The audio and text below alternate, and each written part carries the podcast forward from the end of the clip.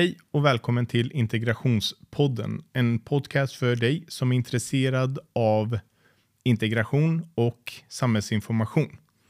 I det här avsnittet ska jag prata med den mest utbildade personen som jag känner. Han har utbildat sig inom kemi. Han är systemvetare, alltså inom IT. Och så är han legitimerad lärare i matematik och IT. Vi kommer att prata om framtiden, hur framtiden kommer se ut, hur IT kommer se ut i framtiden, hur tekniken kommer se ut i framtiden, metaverse, hur kommer vi att transportera saker och transportera oss själva? Och AI, artificial intelligence. Så jag säger välkommen till Morat Alp. Välkommen Morat. Tack. Hur är läget med dig? Jo, det är bra.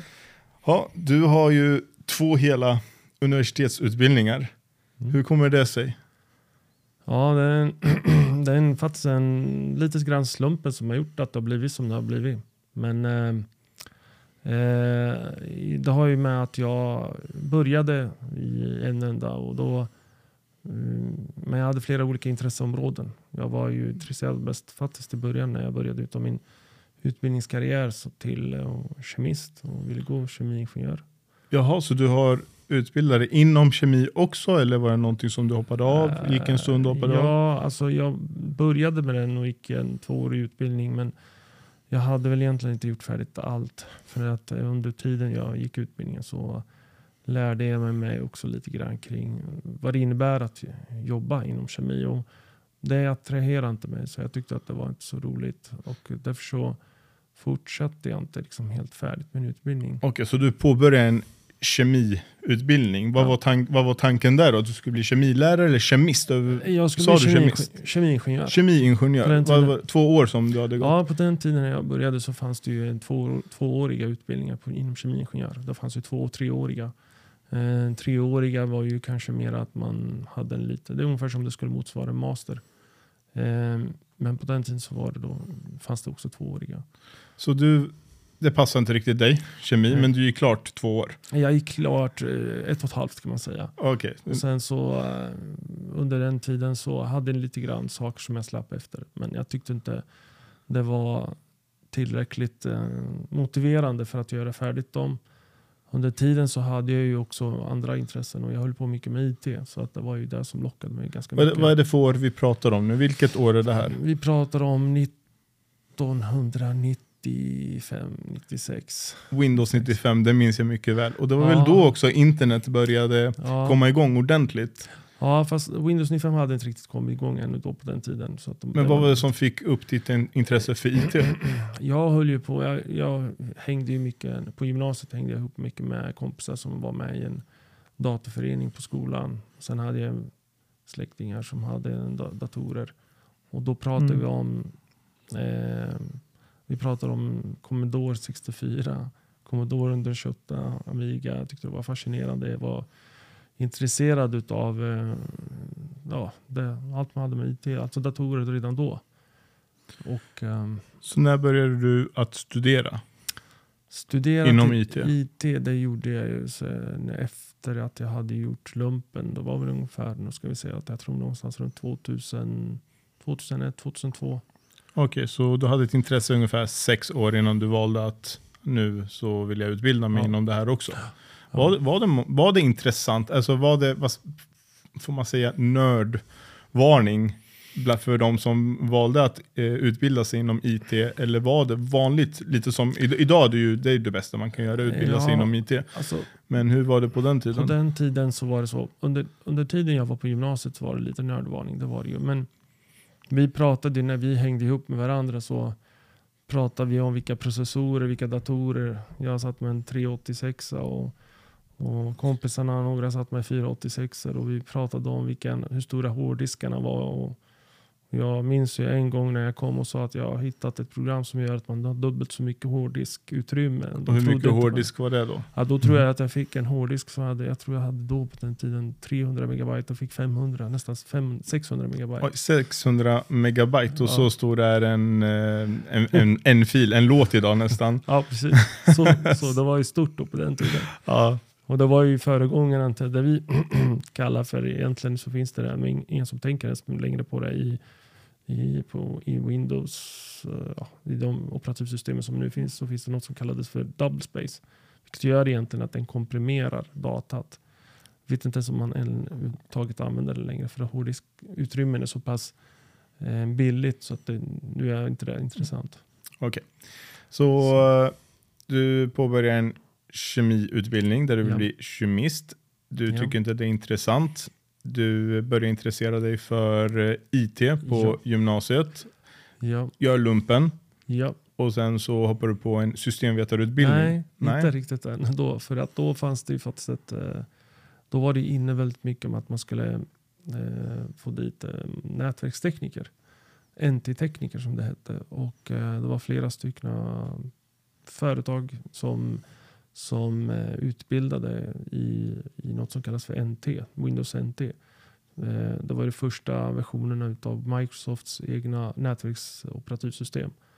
Och eh, jag gick en sån utbildning och till det så ingick det också ett antal certifieringar. Och det gick ju bra. Jag tyckte det var jättekul och det gick bra med utbildningen. Men det var många som hade gått de här utbildningarna så det fanns ett överskott av oss. Så det var alltså populärt? Eller om vi säger det var inte, det var lite mer populärt än vad det fanns jobb. då var det, det var inte så stor ja, efterfrågan. Det var inte så stor efterfrågan. Men de som väl hade gått där, de var en egen, det var som en, eh, det var egna människor så att säga. De, det var en stor skillnad mellan de som inte kunde IT och de som kunde IT. Så det var Jag förstår. stor skillnad. Så kan du förklara lite, vad är IT? Vad står det för? Det står ju för informationsteknologi, alltså det vill säga eh, information som bärs av eh, teknik, alltså inom i en, i en, teknik på något sätt. så eh, Att teknik sprids, eller förlåt, information sprids genom tekniken. Precis. Som en dator till exempel. Ja. Så allt, all information vi får av datorn är informations, informationsteknik. Teknik. Precis. Okej, okay. hur ser det ut med jobb då? De som jobbar med IT som du, vad, vad, vad finns det för jobb inom IT? Eh, just nu är det ju galet mycket. Det är så kan du ge tre, de tre största? Eh, ja, alltså det är ju systemutvecklare en enorm efterfrågan på och det är ju i princip alla programmeringsspråk. Eh, mest i .NET, och Java, Python. Det är ju enormt. Sen har vi då eh, till exempel olika former av roller inom, eh, inom vad heter IT. Där har vi arkitekter, vi har projektledare där det är jättestor efterfrågan där de söker jättemycket. Och ja, det är, de är en jättestor efterfrågan på. Så finns det andra roller också som det är stor efterfrågan men inte kanske lika mycket som just på dem. Mm. Mm. Tror du det kommer att uh, utvecklas och komma ännu fler jobb? För det är ju redan så att det är stor efterfrågan. Kommer mm. det bli mm. ännu mer efterfrågan? Ja, det kommer bli jättemycket. Det är ju så att IT i sig Eh, utvecklas mer och mer. Och det, det, det, kommer fram flera programmeringsspråk, det kommer fram flera roller. Eh, det är eh, mera på ingång.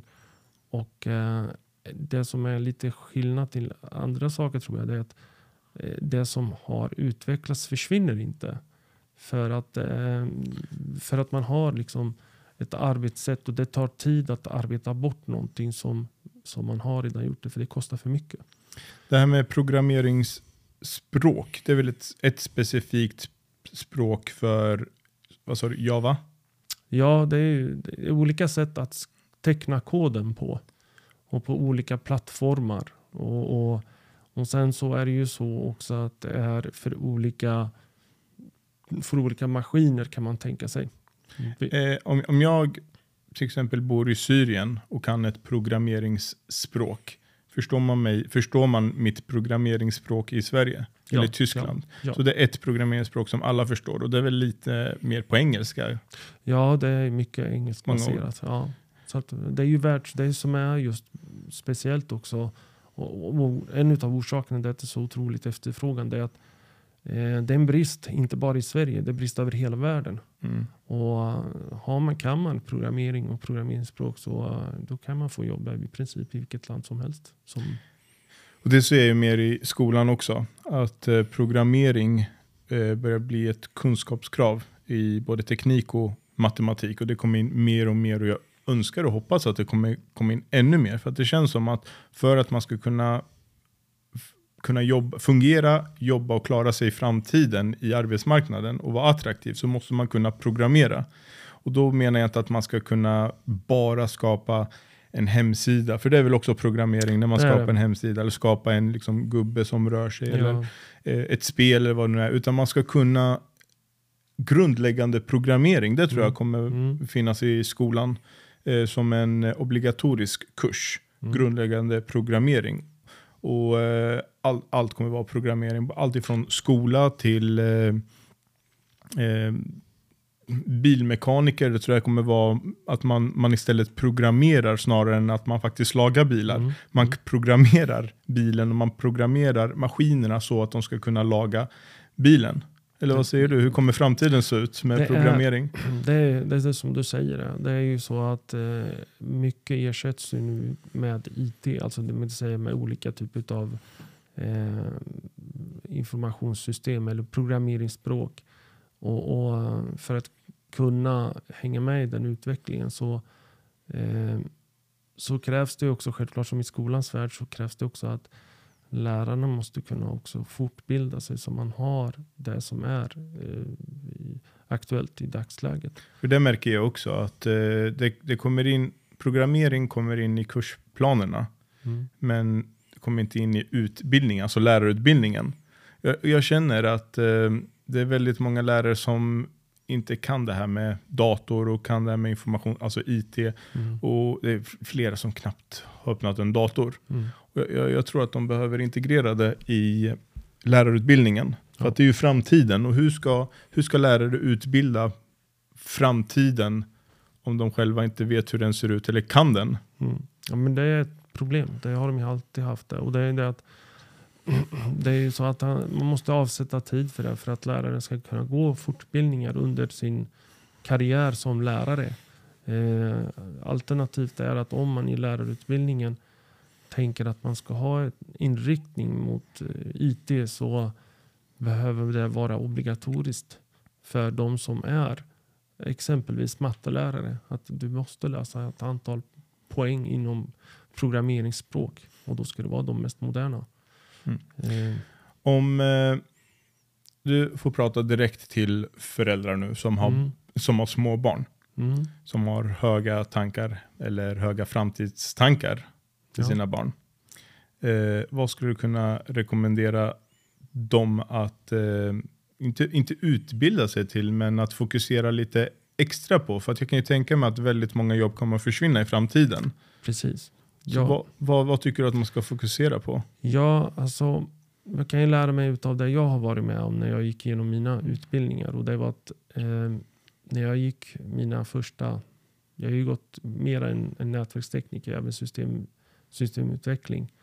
Eh, när, jag hade, när jag fortsatte sen blev lärare så insåg jag utan att jag ens tänkte på det att jag hade kunskaper från två olika områden. Jag var ju både lärare och jag hade också kunskaper inom IT. Det, så att, eh, och det innebar ju att jag hade möjligheten att välja att antingen kliva på och vara bara renodlad lärare. Ja, jag självklart som datakunskapslärare också. Men även att jag kunde jobba som inom IT. Min utbildning med matematik klassas nästan som en ingenjörsutbildning. Det måste jag hålla med dig om. Jag lyssnade också på eh, någon, eh, no något om eh, IT och framtiden eh, häromdagen. Och då pratade den här, eh, jag tror att han var en professor, han pratade om att i framtiden så räcker det inte med vad ska man säga, en inriktning, att jag är bara säljare eller jag är bara läkare eller jag är bara ingenjör. Det är inte så bara, men att man måste ha en inriktning också. Till exempel om jag är, utbildar mig till eh, ja, bilmekaniker så måste jag också kunna lite programmering och så måste jag kunna lite det här med att eh, marknadsföra mig själv.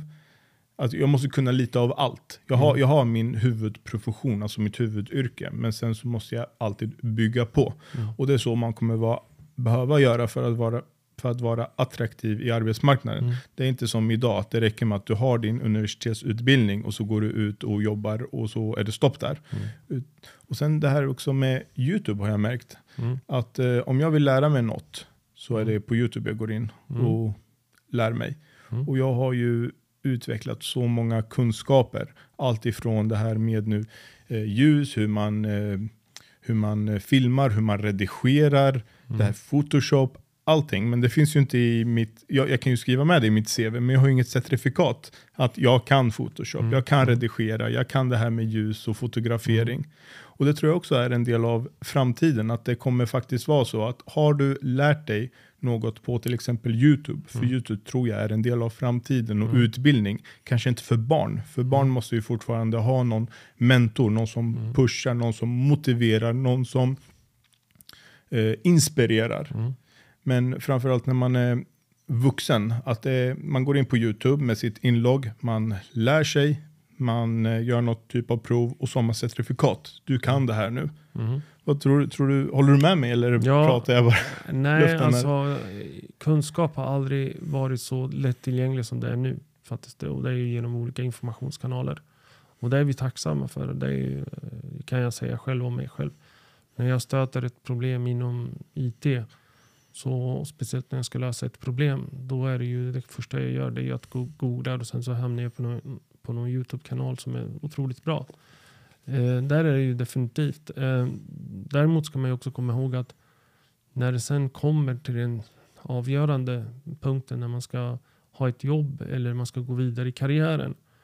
Då vill man ju ha någon form av referens eller någonstans där man har testat av kunskaperna. Är det verkligen sant att den här personen kan det här eller inte? Och då behöver det inte vara ett certifikat, men ett certifikat är ju bra. Och då är det ju jättebra att man har tittat på en massa olika kanaler, men det är ju liksom mer för att man ska lära sig det. För sen sätta sig och eh, göra ett prov eh, och eh, klara av det. Sen behöver det inte vara så att det är alltid ett certifikat som räcker eller som behövs, utan ibland kan det vara så också att man eh, kanske skapar någon kod eller kodar någonting. Man programmerar hemma. Man kan ju titta på, eh, på, på en Youtube-kanal men sen så sätter man sig och kodar någonting och det i sin tur resulterar. Alltså det är resultatet man är ute efter. Och det kan vara en certifiering men det kan vara ett litet kodstycke som är så pass bra så att eh, dit man söker jobb de tycker att det är så pass bra. Det här det är, det är tillräckligt för oss. Vi kan anställa dig på det. Kan du komma på tre jobb som du tror kommer försvinna helt eller utvecklas på så sätt att vi inte skulle känna igen det i framtiden? Låt oss säga 10 till 15 år från idag. Det finns ju redan nu på gång vissa så jobb som vi, innan jag har jobbat så säger vi, säger inte det öppet men vi har redan sett det. Eh, många handläggartjänster, alltså där man jobbar med handläggning av vissa ärenden. Arbetsförmedlingen, kan vara sådana, ja. Det har ju Mm. försvunnit. För att- Skatteverket, Försäkringskassan. Ja, där är beslut eh, tas automatiskt via ett system. Migrationsverket, låter det som. Kanske, kan inte Mm. svara exakt i detalj, men det kan vara ekonomi inom till exempel ekonomi, med bokföring och sånt. Revision, Ja, revisorer. ja inte där, kanske ekonomiassistenter och sånt. Där det liksom sker eh, automatisering. Vi ser ju också på till exempel om vi tittar ute på kassar där man står och livsmedelshandeln. Där har man ju satt in automatiserade kassor. Jag tror till och med också att taxichaufförer kommer försvinna nära. Men bilarna blir självkörande. Då kommer det inte vara på samma sätt. Mm, det här med självkörande bilar Mm. tänkte jag att vi kom, kan komma in på Mm. lite senare. Så ekonomiyrken, Mm. kan man säga serviceyrken eller? Eh, Serviceyrken, nej. Där är det faktiskt tvärtom. Där kommer det finnas kvar ett tag till. Inte tvärtom att de inte försvinner utan där det har mänsklig kontakt, där den interaktionen är, där man behöver ha en människa tillgänglig, där kommer det finnas kvar. inte om du ska beställa en hamburgare. Eh, nej, man har ju sagt att eh, det man har ju nu på några, alltså, vissa företag har, ju för, har tagit fram robotar som faktiskt gör automatiskt en hamburgare. Men jag tror inte det kommer att leva. Det kommer inte, det kommer inte, det kommer inte att fungera i verkligheten.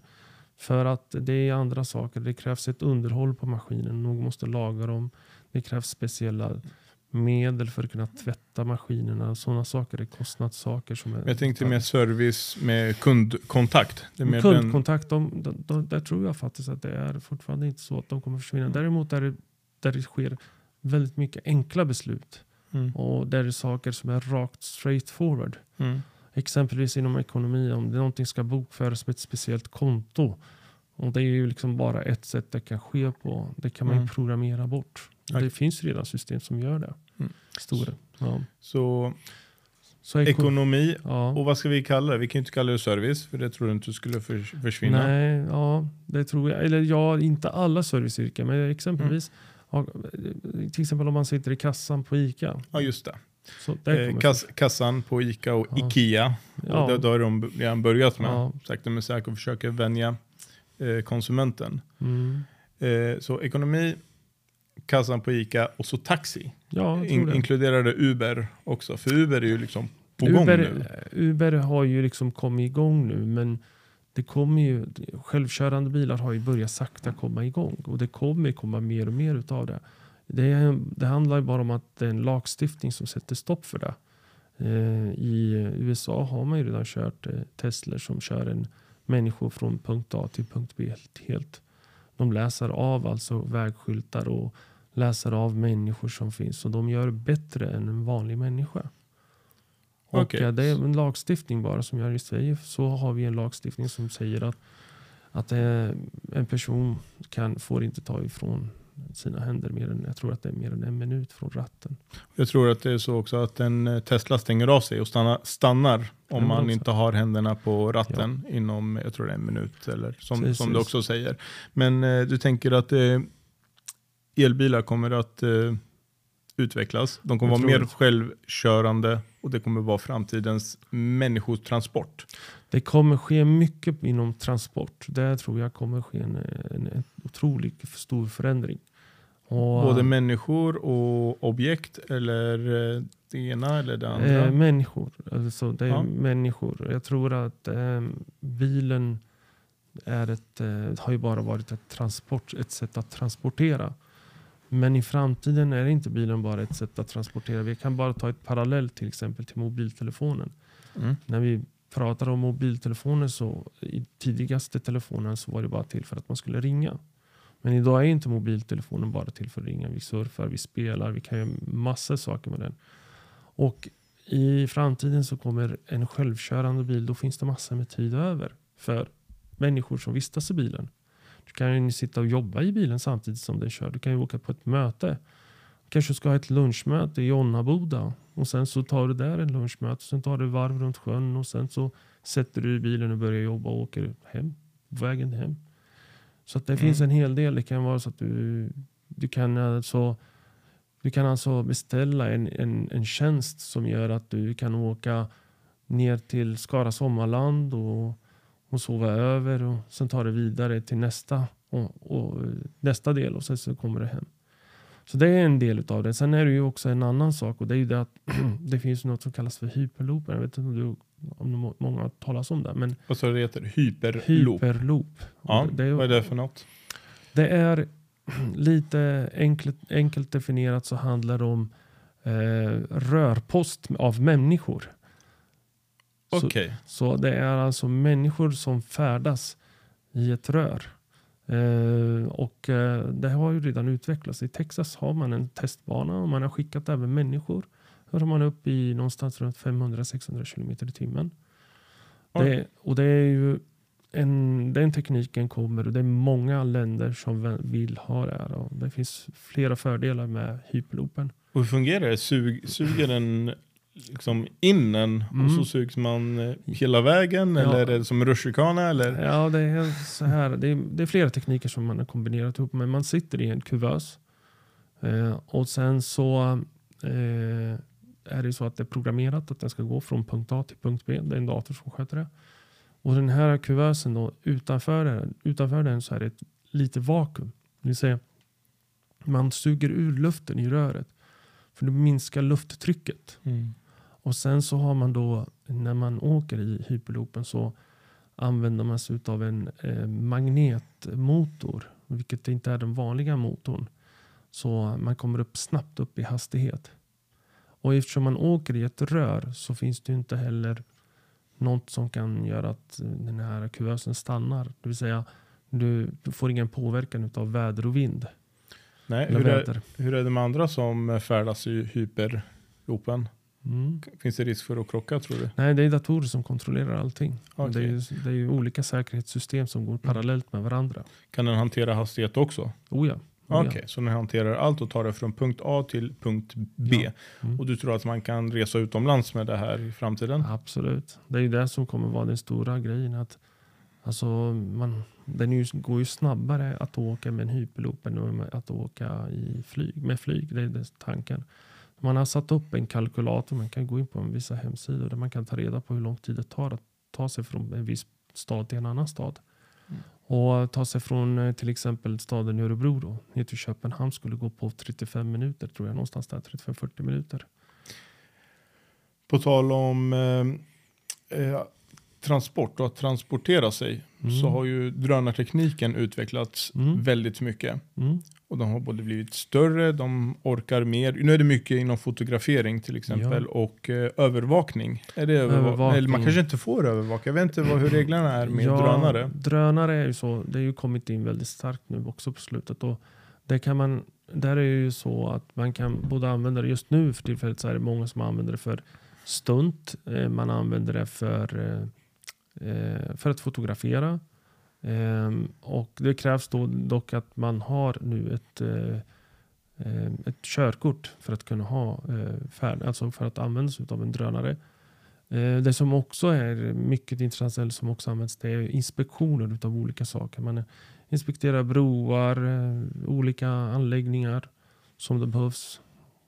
Hur tror du den här tekniken kommer att utvecklas? Den, den kommer att utvecklas kraftigt. Där är man, jobbar man ju stenhårt på att man ska kunna lyfta tyngre saker och att batteriet eh, räcker längre. Och man har ju redan pratat om flygtaxi, eller att man ska kunna flyga människor. Jaha. Så vi var inne på det. Men också även for, ob- också objekt. Man tar en pryl från punkt A till punkt B så att man skulle kunna få post till exempel eh, levererat via en drönare. Och det är för programmerat då? Att man programmerar att nu ska du, med, med GPS till exempel, nu ska Med du härifrån och dit. Ja men det, det tror jag faktiskt också på. Jag tror att eh, drönare kommer ta över hela postindustrin. Jag tror att eh, det här med ge- ljudigenkänning Mm. kommer också bli stort och ha en koppling med drönartekniken. Ljudigenkänning, då pratar jag om eh, Siri, jag pratar Mm. om Alexa, Mm. du, Google Home. Ja, det finns de, ju också. De heter så. Jag Mm. menar om vi, vi ska dra en parallell. Eh, kommer du ihåg när till exempel iPhone Mm. var helt nytt och kom ut? Det coolaste man kunde göra med en iPhone det var att man, eh, det såg ut som att det, det fanns öl eller någon vätska i den här iPhonen. Och sen när man vänder på den eller vrider på den så ser det ut som att vätskan kommer ut Ja. och så blir det mindre och mindre. Det var ju revolution, revolutionerande. Det var ju wow när man såg Mm. det. Jag menar om jag skulle visa dig samma app idag, vad skulle Ja. du tänka då? Nej, Nej, sluta nu. Samma sak som spel från 80-talet, den här Pong tror det heter, som man Mm. skulle skjuta en boll. Skulle jag visa den för min son nu så ska han tänka, vad, vad är det här för något? Mm. Tänk dig samma sak med Alexa, Google Home, Siri. Idag är det mer att, ja men Google, hur är vädret imorgon? Mm. Google, sätt på den här låten. Mm. Google, vem är eh, världens eh, bästa fotbollsspelare? Vem är världens bäst betalda fotbollsspelare? Och så får man ett svar. Siri till och med ger dig någon hemsida som du själv Mm. får läsa. Mm. Jag tror Google Home läser upp svaret, eller Alexa kanske som läser upp svaret. Men tänk dig om 5 till 10 år, Mm. då kommer det bli din bästa kompis. Definitivt. Och, Och inte bara, jag vill bara komma fram till det här med eh, drönartekniken också. Jag tror på riktigt att Amazon, mm. som alla känner till, jag tror att de kommer växa ännu mer. De Mm. kommer bli marknadsledande i hela världen. Mm. Och jag tror på riktigt att när man, när man pratar med sin eh, med, med Siri eller Alexa eller Google Home så, så kommer det vara så här ungefär. Eh, Google, jag är hungrig. Ja, vad är du sugen på? Ja, ge mig några förslag. Ja, men vad säger du? Pizza, hamburgare, det och det, det. Ja, men hamburgare skulle vara bra. Mm. Jag skulle vilja ha en hamburgare. En hamburgare på väg. Fem minuter. Mm. Så kommer en drönare, lämnar den. Och vem, vem kommer äga den här drönaren? Jag tror det är Amazon. Så om man inte är specifik och säger jag vill ha en hamburgare från McDonalds Mm. så är det då Amazon som bestämmer var hamburgaren ska komma ifrån. Det är Ja. därför det är viktigt med marknadsföring också, att man marknadsför sitt, Mm. eh, Mm. sitt företag. Så det, det, jag tror att det är så det kommer se ut, i alla fall posten och liksom maten Mm. som man får hemlevererat. Absolut. Tror, är jag ute och cyklar eller? Nej, det är, du är inte ute och cyklar. Det, är definitivt, eh, det kommer definitivt komma in mer och mer. De kommersiella krafterna kommer försöka ta sig in på alla nya marknader. Och, och Amazon och de har ju väldigt mycket att säga till om när det kommer till, Eh, till just eh, taligenkänning och självigenkänning. Alltså med, när man röstigenkänning. Eh, så att det, kommer, det kommer definitivt att komma. Det är eh, nu bara mera på lek. För att, nu lär ju sig datorerna mera att hitta rätt ord, att det blir rätt uppslag och rätt sökningar. När den sen fungerar klockrent eller till, de säger sannolikheten är, ner, är på den nivån att den är nästan 100%. Då kommer det verkligen bli så att det kommer att kommersialiseras mer. Så definitivt ja. Och i kombination sen med drönarteknik, ja det är ju kommer ju bli en enorm, enorm stor grej. Men drönare är ju ett stort område och det går att applicera det inom många områden. Och vi ska ju inte glömma att det är ju bråttom, eller det är ju väldigt nödvändigt också i områden där det till exempel är farligt att använda eh, människor, till exempel i gruvor och där har man redan kommit igång eller i, eh, om vi säger eh, till exempel vid bränder Under Ja. vattnet, havet, under vattnet. långt ner, Ja, inte, under vattnet är det, nog, då är det ju inte drönare utan då är det Nej, något annat. Men Det är varianten av det. också. Ja. Men till exempel eh, vid bränder kommer det definitivt det. att man skickar ut en drönare före en brand. Eh, brandkåren dit och Innebär, kan- innebär det att brandmäns yrke, brandmansyrke kommer försvinna? nej, det Eventuellt. kommer inte Det göra. kommer programmerare som är brandmän. Ja, nej, jag tror att det kommer vara så att det kommer vara förare, drönarförare som kommer finnas med i bilden. Som gör ett förarbete. Det kan vara till exempel att de tar reda på hur många människor som finns inne i en, i en byggnad. De kan också försöka att släcka eller eh, förbereda saker för en, en brandman. Så att de, när de är på plats så, går- så kan de rädda flera människor eller till och med rädda flera byggnader. Bra. Innan så pratade du om eh, självkörande bilar Mm. och taxi och eh, vad heter hyperloop. Mm. Så hyperloop att man kan ta sig från punkt A till punkt B genom ett rör. Ja. Och elbilar som kör av sig själva. Du kan alltså också punkt A till punkt B genom en GPS och en, eh, ett knapptryck. Mm. Och så kan du jobba och göra det du Ja. behöver vara, ja, vara produktiv. Mm. Men jag känner att det eventuellt går lite emot det som Mark Zuckerberg, Facebook och numera Meta Mm. pratar om. Mm. För eh, Meta har ju introducerat nu Metaverse som Mm. är en virtuell värld Mm. som jag förstått det. En värld där man ska kunna vara i sitt hem, ta på sig ett par glasögon, ett par handskar eller en, ett armband kanske till och med som känner av dina muskelrörelser. För att sedan leva i det här virtuella hemmet. Du kan ha liksom eh, bilder, fotografier på väggarna. Du kan ha en, eh, en, köpa en dator som inte är en riktig dator utan en dator som du sitter framför och skriver på. Du kan skicka sms, du kan... Eh, ja, allt runt omkring dig kommer bli virtuellt, digitalt. Mm. Men du ser fortfarande det som finns på riktigt. Det är bara en, som en attribut, alltså en Ja. extra digitala. Eh, och då pratar man också om att precis så som du och jag sitter kommer vi inte behöva, då kommer vi inte behöva göra det. Utan du är hemma hos dig själv, jag är hemma hos mig. Jag ringer dig med mina glasögon och säger, vad säger du, ska vi spela in en podcast? Okej, jag kommer. Och så sätter du dig här bredvid mig, fast som en avatar. Mm. Som en, du bestämmer själv hur du ska se ut, du ändrar din hårfrisyr, du ändrar din, dina kläder, tänker ja men nu är det formellt här, nu ska jag ha en eh, kavaj och säger, jag ska ha kostym, jag ska ha liksom finkammat hår, inget skägg och sen när vi är klara här så ska du ut och festa till exempel med några kompisar i den här världen. Mm. Och helt plötsligt ska du, så ska du ha ja, inte så fin gammalt hår, Mm. kanske en t-shirt, ett par jeans. Och, och då är det mer att eh, man kommer göra allting hemifrån. Mm. Att jag är hemma och vill jag träna, för det tänkte Mm. jag mycket på, liksom metaverse och träning, hur kommer det gå ihop? Mm. Och det gör det. Tänk dig ifall du kör boxning, för det gillar jag att göra. Mm. Jag att köra boxning. Så om jag, jag tar på mig, jag, jag har de här eh, va, vantarna, handskarna, eh, arm, eh, armbanden. Och istället för att bara köra ur luften så kan jag istället ha robotar, alltså med de här glasögonen. Ja. Helt plötsligt kör jag mot en robot. Mm. Och så kör jag nästan riktig boxning fast mot en robot och så blir den svårare och svårare och svårare. Samma sak med yoga. Mm. Om jag ska jogga så kan jag istället för att jogga ute i det tråkiga, ja, många gillar kanske jogga i skogen. Men istället om man bor mitt i stan till exempel och vill jogga så kan man sätta igång helt plötsligt att man är på stranden Ja. och joggar.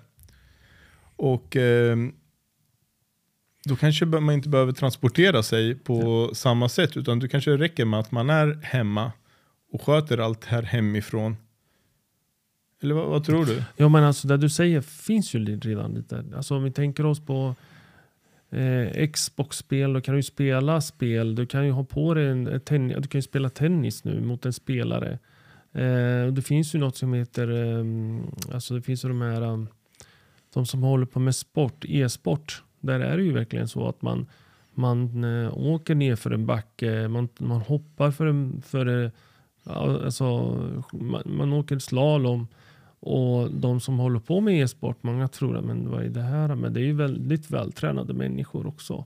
Så det här kommer att fortsätta i, i metaverse. Så det här är ju då VR-glasögon och man eh, gör det som du pratar om. Ja. Men metaverse handlar mer om interaktion. Och Ja. in, att man interagerar med varandra. Vi åker skidor men helt plötsligt är du, Morat bredvid mig, åker skidor bredvid mig fast som Precis. en avatar.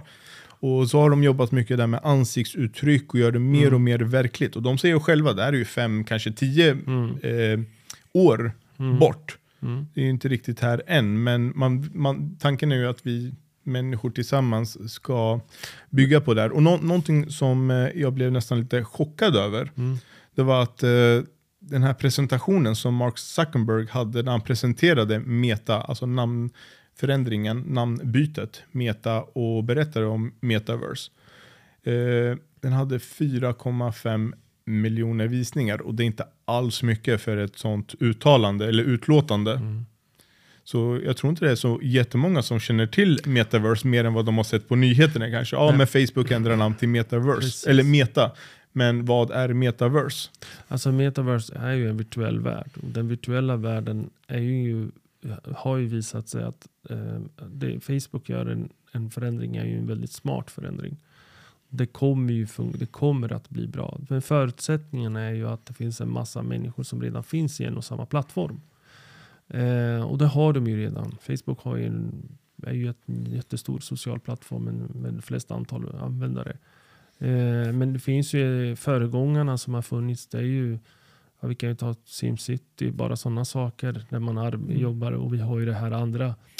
Nu ska vi se det som Minecraft? var Minecraft. Ja, Ja. just det. Där har ju också, det är ju också en metavärld. När man och- bygger ja. hus och olika Mm. eh, planeter. Eller, ja, så det finns ju det finns Mm. är redan en sån. Men det som kommer vara den stora skillnaden nu är ju att eftersom Facebook är så pass stor så har ju även många kommersiella krafter börjat titta på det här. Jag läste att Hennes Mauritz ska ju öppna shop, en, en, webbshop inuti. Det var Eller det jag ville komma in metaverse. i faktiskt. Att eh, företag måste ju Mm. också eh, interagera i Mm. metaverse. Men det du pratar om det är ju mer att man är alltså själv, som i Minecraft så är det mer själv. Du ser, okay, du ser andra gubbar men det är mer man, in, man inte agerar inte på samma sätt med de här gubbarna. Mm. Du hör den riktiga personen i dina hörlurar Mm. och sen ser du deras gubbe som gör nu det den Mm. gör. Jag är inte så jätteinsatt i Minecraft. Medan i Met- Metaverse så går du runt, alltså du kan vad ska man säga, gå runt i en stad, du kan gå Mm. runt i en värld, du kan umgås med dina kompisar. Mm. Precis som du och jag sitter nu. Precis. Men det man också, alltså den stora förändringen, det är också som du pratar om, att till exempel Hennes Maurits kommer öppna i Metaverse. Mm. Och vad innebär det då? Jag tar på mig mina glasögon, jag hamnar i den här i metaverse. Jag går runt och så ser jag där, ja men hennes, hennes Mars ligger ju där. Mm. Undrar vad de har för kläder? Ja. Då kan jag gå in dit och helt plötsligt kommer en digital säljare till mig. Till exempel som någon har programmerat och försöker sälja ett par riktiga kläder till mig. Kanske Ja. ett armband eller ett par skor. Och så kan jag köpa det och sen så kommer det utvecklas och då kan ju ett, eh, vad kan det vara för företag? Ett företag som säljer, jag tror inte det kommer vara så mycket böcker, men som säljer datorer till exempel. Kom, eh, jag tänkte Elgiganten. Mega, heter, heter de Megastore? Vad heter, Ja, heter det är de? Megastore. Megastore. Mm. Jag har inte riktigt förstått det. Elgiganten, Megastore, Ja, dotterbolag. Men eh, Megastore finns där. Ja, men, ja, jag, är inte riktigt sugen på en dator. Helt plötsligt så är det en försäljare som eh, kommer fram till mig.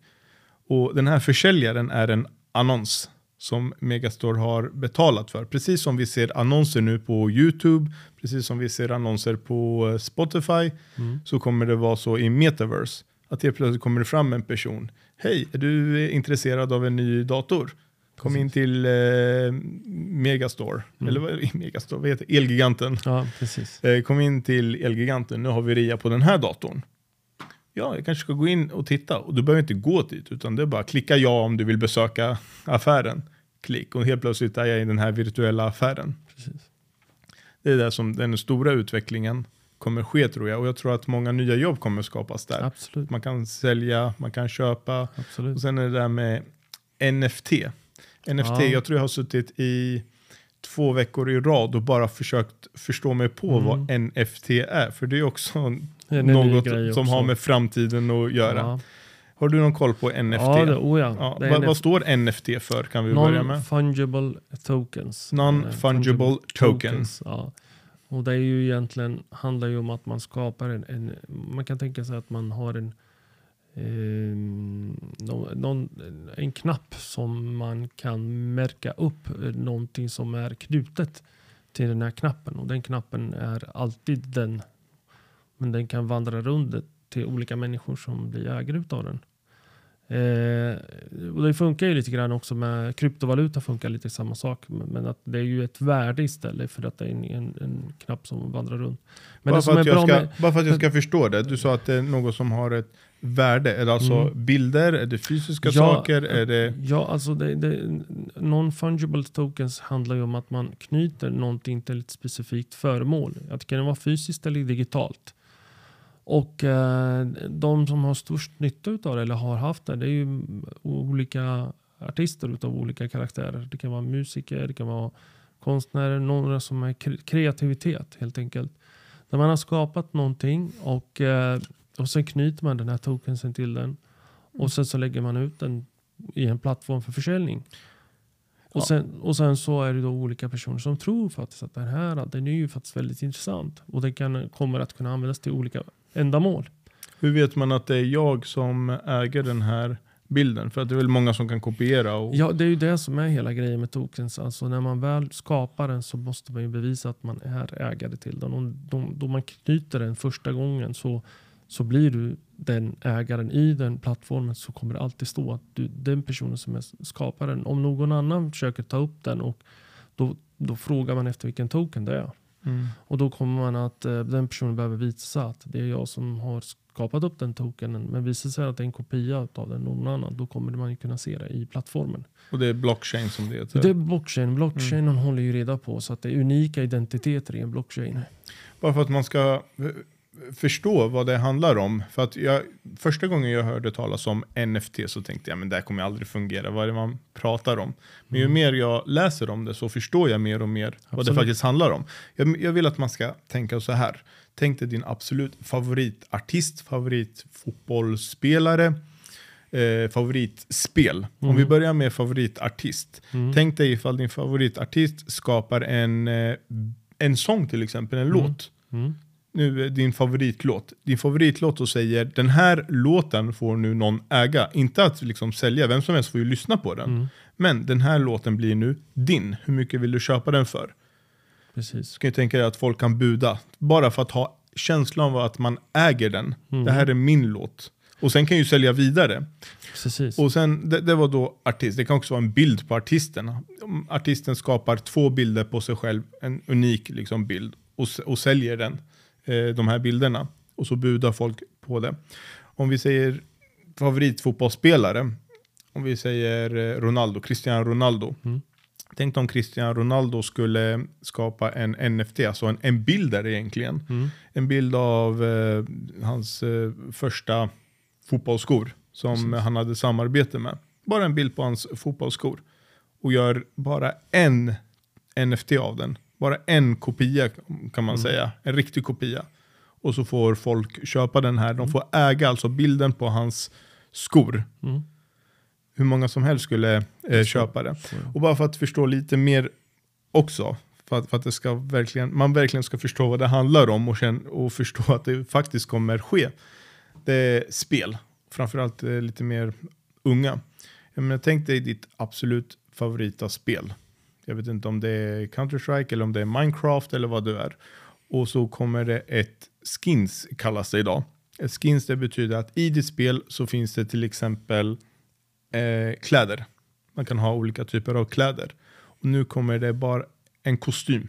Ingen annan i hela spelet får ha kostym. Det kommer bara en kostym som en person får äga och använda. Hur många skulle inte buda på att få äga den här kostymen? Precis. Och det är också det som det handlar om, att man kan visa vad man faktiskt äger. Det, det är det det kommer handla om.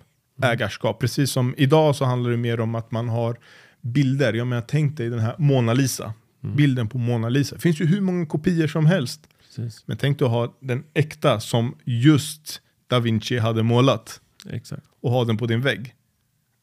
Det är, så ser jag NFT. Och, det- och det är precis det som du säger. Det är ju lite grann att man är en samlare.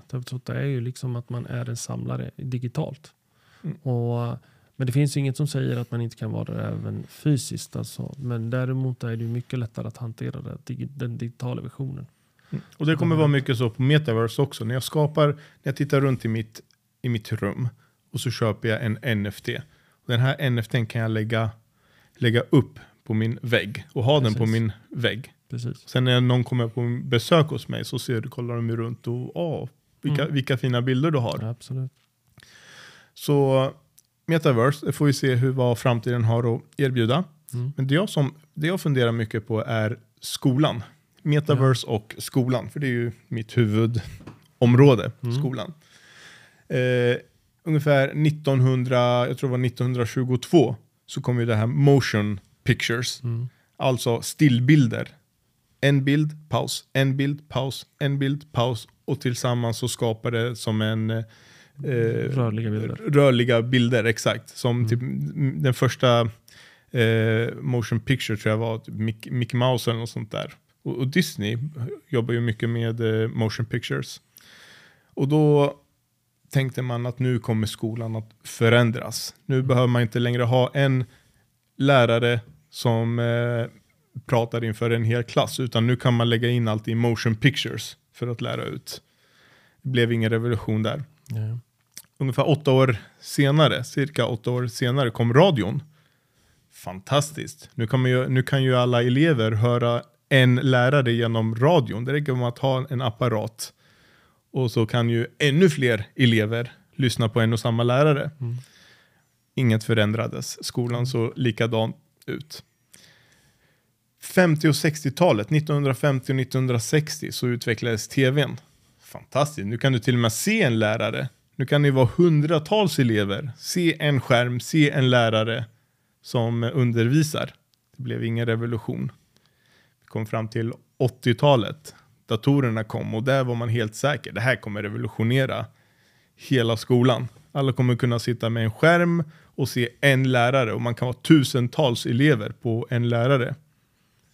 Ingenting hände. Så nu är ju förhoppningen den här metaverse då.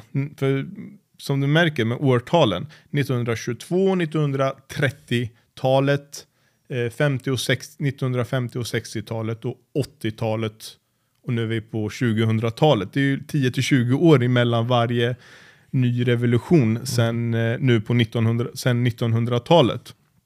Vad tror du om metaverse och skolan? För du är ju självlegitimerad lärare. Mm. Visst var det IT och Ja, matematik? precis. precis. Alltså det är precis som du säger, det kommer ju vara det. Det är det här också där det är service lite grann. Skolan handlar ju om den här mänskliga interaktionen. Elever behöver ju den. Eh, jag tror att det kommer, det kommer ju till en viss del finnas inslag av metaverse i skolan. Eh, dock kommer den inte vara dominerande. Det tror jag inte. Nej. Det kommer vara eh, till en viss nivå där det behövs eh, till exempel förklaringsmodeller. Eh, där det behövs för lärandets skull. Där kommer det finnas. Men att eh, tro att man ska kunna bedriva en hel undervisning i en, i en metaverse. Det är inte det. Det kommer inte fungera. För det, det är ju något, något som jag tycker väldigt många måste förstå. Att skolan finns till att ge elever verktygen till att Mm. klara sig i samhället. Mm. Och det betyder med tanke på metaverse och allt som vi har pratat om med hyperloop och el, elbilar och allt vad det är att kursplanen måste förändras. Ja, precis. Och kursplanen den ändras också i samma takt som tekniken har ändrats. Eh, bara att den inte hinner med tekniken. Mm. Jag menar, jag tror det var, om vi säger 1980, när datorerna började ta fart, så hade vi en läroplan, Lgr 80. Och den eh, använde du i din skolgång. Ja, precis. För nästa kom inte förrän 94. LGO, precis. LPO hette den då. Ja. LPO 94. Så där har vi alltså 14 år utan förändring fastän det hände väldigt mycket där från 1980 ända fram till 1994. Sen nästa eh, revidering, alltså Ja. uppdatering, var inte förrän 2000, El- Elva. 11 ja. 2011. ja. Och tänk dig, vad har hänt från 2011?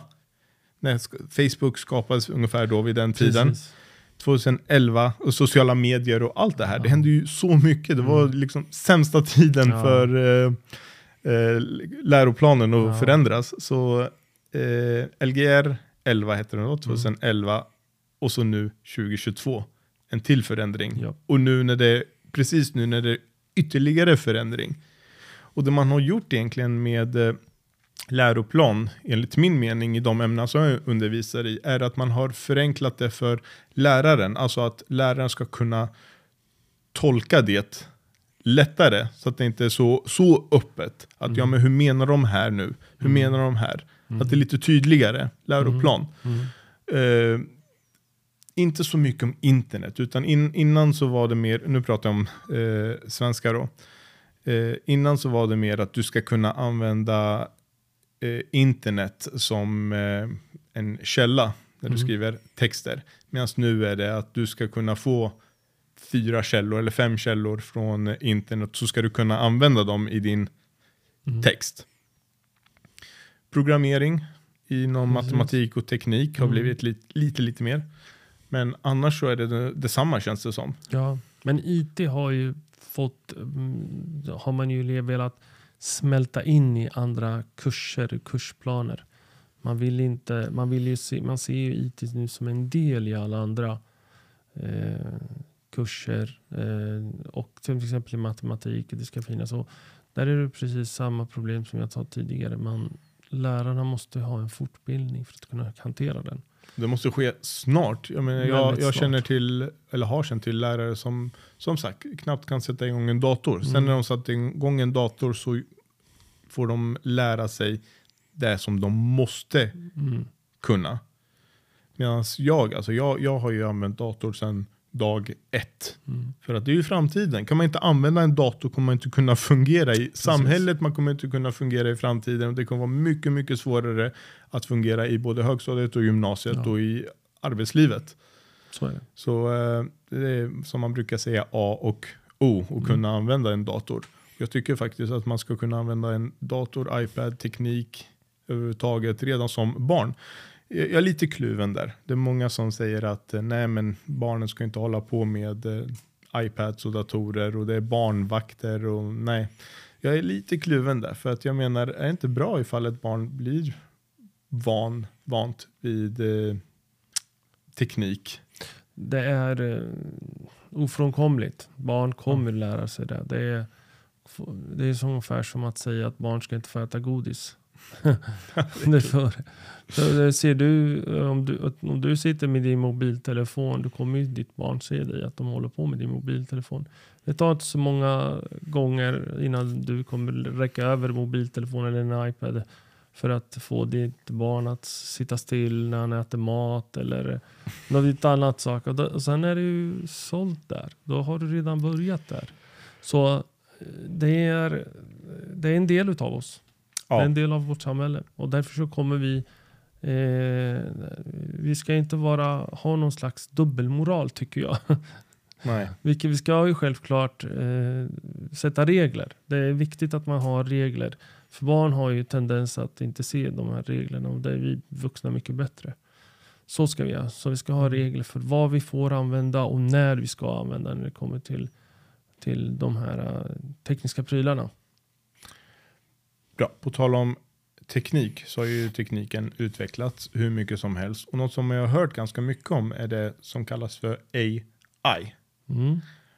Artificial Intelligence. Ja, artificiell intelligens. AI. Ja, på, I svenska. AI, svenska. exakt. Kan du berätta, vad, vad är ja, AI det är för något? Ju, det är ju, det, det är ju det nästa stora grej som är eh, på ingång. Och det är ju en, inte helt oväntad, ganska så självklar att det kommer in.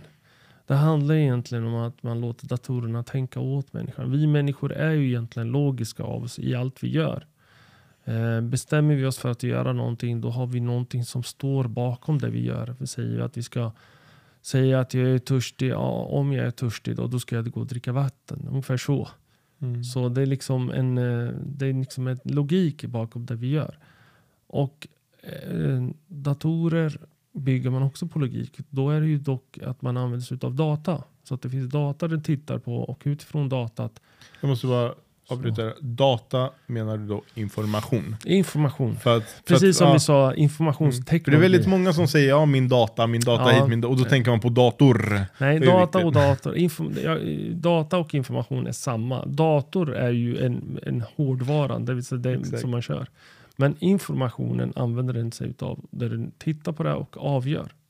Den, av, den utifrån den informationen som finns så gör den olika eh, bedömningar och beslut.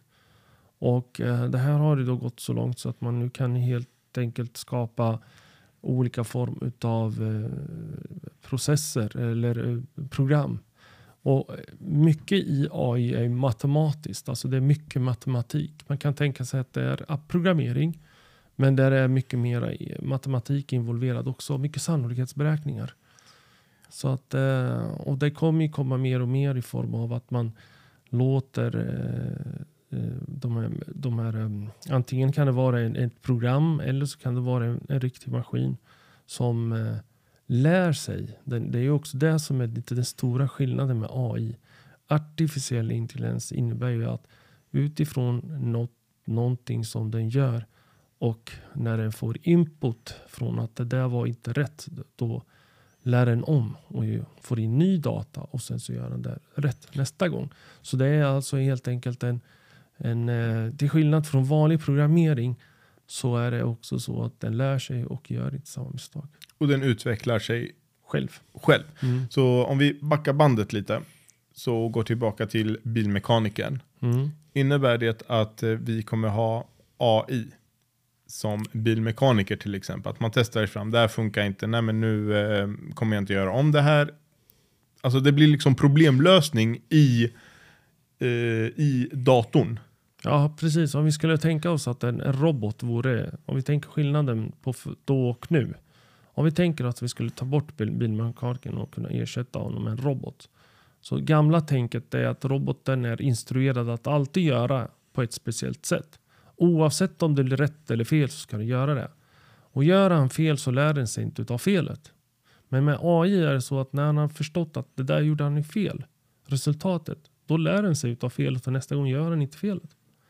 Det är den stora skillnaden som det borde vara. Och tror du det kommer vara så att AI kommer ta över bilmekanikeryrket, uh, lageryrken, kanske inte läkare, jag vet inte, doktorer, kirurger, uh, vågar man sig på det? Jag kan inte svara på exakt vilka mm. alla områden, Nej, det men det kommer komma in på många ställen där det finns möjligheter att kunna ta in och göra om så att det blir rätt. Eller rätt. Och så Där det finns möjligheter att ha en slags sensorer. För det är också viktigt att det finns någon form av data den kan läsa av.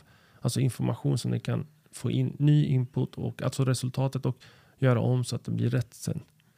Där har, du, där har vi möjligheten. Alltså, det kommer komma mer och mer av det. Jag kan tänka mig att i drönartekniken kommer det finnas otroligt mycket AI. Världens rikaste man, Elon Musk, har sagt att han är lite rädd för AI. Mm, varför, det. tror, varför tror du att han är rädd för Ja. AI? Alltså, eh, I den verklighet som vi har beskrivit, så- som många säger också, och han har nämnt också, så säger han att, att AI finns en risk att man, eh, det kommer ta över jobben. Att, eh, I och med att d- en del av de, om, när robotarna som nu håller på att utvecklas och som har tagits fram, eh, de kan ju göra, de, kan, de lär sig ju göra det vi människor gör. Det vill säga, du kan städa, du har ju redan nu robotar som klipper gräsmattan och dammsuger. Får jag Eh, fråga, är det AI i dem? En del av dem har ju det, men inte alla. Det, det är Mm. fortfarande, men en, en hel del av dem har det redan. Så det är robotgräsklippare, det är dammsugare, Ja. Men sen kommer det komma också eh, apparater som, har, eh, som utför, de, städar, de plockar. Eh, och det som kan ske då det är att när de på riktigt tar över våra jobb då är det så att en, en robot blir ju aldrig trött. Den jobbar 24 timmar. Den blir inte sju- sjuk. Eh, och det finns en risk att de människorna som, ja, den tar jobben för helt enkelt människorna. Så därför ska man lära sig att programmera dem. Ja, alltså jag tror att Elon Musk har en rädsla som jag tror inte den kommer slå igenom. Är, för att vi, många gånger så är orsaken till att robotar finns det är ju ekonomisk bäring. Men om inte vi människor finns i den kedjan där vi är de som är konsumenter och producenter, då faller hela ekonomiska konceptet. Det är det jag menar med framtiden och vad, vilka jobb som kommer finnas kvar. Mm. Och det är liksom IT-programmering för att kunna Ja. liksom vara säker på att Ja. man ska ha något typ av jobb. Även om man inte gör jobbet så gör man jobbet så att en maskin kan göra jobbet. Ja, precis. Och någon drifttekniker eller se till så att den fungerar. Ja, alltså, ja, precis. Alltså, I de fallen det behövs, där det måste finnas, då, då, då kommer det sättas in AI-robotar. Men i de fallen där man tänker att här skulle vi kunna tjäna väldigt mycket pengar. I slutändan när man har gått så pass läng- långt, då kommer man inse att man kommer inte tjäna pengar på dem. För att eh, finns det inga människor som kan betala för en tjänst, då finns det ingen anledning att ha de där AI-robotarna. Mm. Det måste gå runt. Ja. Med de orden får jag tacka så jättemycket för att Mm. du kom hit Morat. ja, tack så mycket själv.